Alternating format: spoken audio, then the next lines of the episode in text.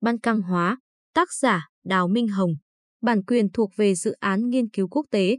Thuật ngữ Ban Căng Hóa được sử dụng bởi các sử gia và các nhà ngoại giao để diễn tả quá trình chia cắt có tính toán một lãnh thổ thành một số quốc gia độc lập. Với các dân tộc có xung đột lẫn nhau về lợi ích, mục đích là ngăn cản sự hình thành một lực lượng tập trung, thống nhất đe dọa người cai trị. Trong hoàn cảnh này, Ban Căng Hóa có thể coi là một biến thể của châm ngôn thực dân chia cắt và cai trị. Thuật ngữ Ban Căng Hóa xuất phát từ tình hình trên bán đảo Ban Căng, thời kỳ từ đầu thế kỷ 19 đến sau chiến tranh thế giới lần thứ nhất.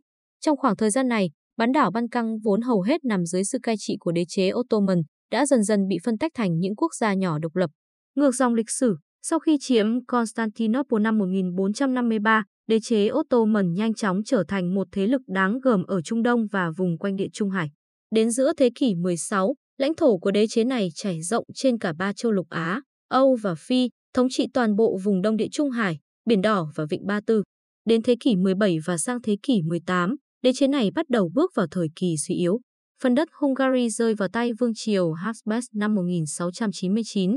Họ mất quyền kiểm soát những vùng đất ở Bắc Phi khi ở đây xuất hiện những nhà nước độc lập như Algeria, Tunisia, Libya năm 1714, trong khi phía Bắc Biển Đen, bán đảo Crimea và Ukraine bị người Nga chiếm đóng năm 1783.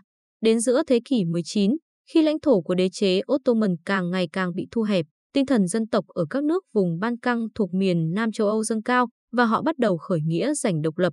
Những dân tộc ở đây có được sự ủng hộ của cả Nga lẫn đế chế Áo Hung vì cả hai bên đều muốn giành ảnh hưởng trong vùng. Anh và Đức ủng hộ Áo Hung vì không muốn quyền lực của Nga kiểm soát toàn bộ các hải cảng ở Biển Đen và vùng Đông Địa Trung Hải.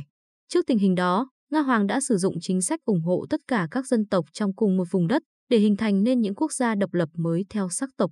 Do đó, chính sách của các cường quốc bên ngoài, cùng với sự bùng nổ của chiến tranh thế giới lần thứ nhất, đã tạo điều kiện cho sự hình thành một loạt các quốc gia độc lập trên cơ sở các sắc tộc riêng biệt trên bán đảo Ban Căng như Albania, Bulgaria, Hy Lạp, Romania, Serbia, Montenegro.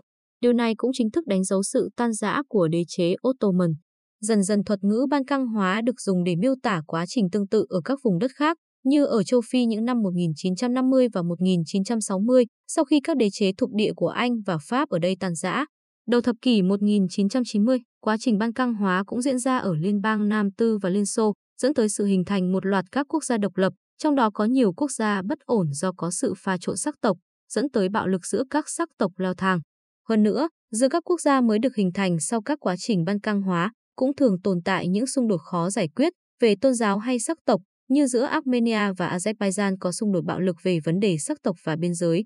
Tương tự, các cuộc xung đột liên quan đến sắc tộc và tôn giáo cũng đã bùng nổ ở Nam Tư cũ giữa người Serbia, Croatia và Bosnia, khiến hàng chục nghìn người thương vong trong giai đoạn 1992 đến 1995. Chính vì vậy, giờ đây thuật ngữ ban căng hóa còn được sử dụng để miêu tả quá trình tan rã của các quốc gia đa sắc tộc, đi kèm với các vấn đề phát sinh như diệt chủng, thanh lọc sắc tộc, độc tài chính trị hay nội chiến. Bản thân các quốc gia đa sắc tộc khi cố gắng ngăn chặn quá trình ban căng hóa cũng không thể tránh khỏi việc tạo ra bạo lực. Các ví dụ tiêu biểu có thể kể đến là trường hợp của Nga và Nam Tư dùng lực lượng quân sự nhằm chấn áp các phong trào đòi độc lập ở nước Cộng hòa Hồi giáo tự trị Chechnya và tỉnh Kosovo. Quá trình ban căng hóa đế chế Ottoman 1821 đến 1913, 1829 Hy Lạp tuyên bố độc lập, 1878 Montenegro, Serbia và Romania tuyên bố độc lập, 1908 Bulgaria tuyên bố độc lập, 1908 đế chế Áo Hung chiếm Bosnia-Herzegovina, 1912 Liên đoàn Ban Căng được thành lập, bao gồm Bulgaria, Serbia, Hy Lạp và Montenegro. 1912 Chiến tranh Ban Căng lần thứ nhất. 1912 Chiến tranh Thổ Nhĩ Kỳ, Ý kết thúc.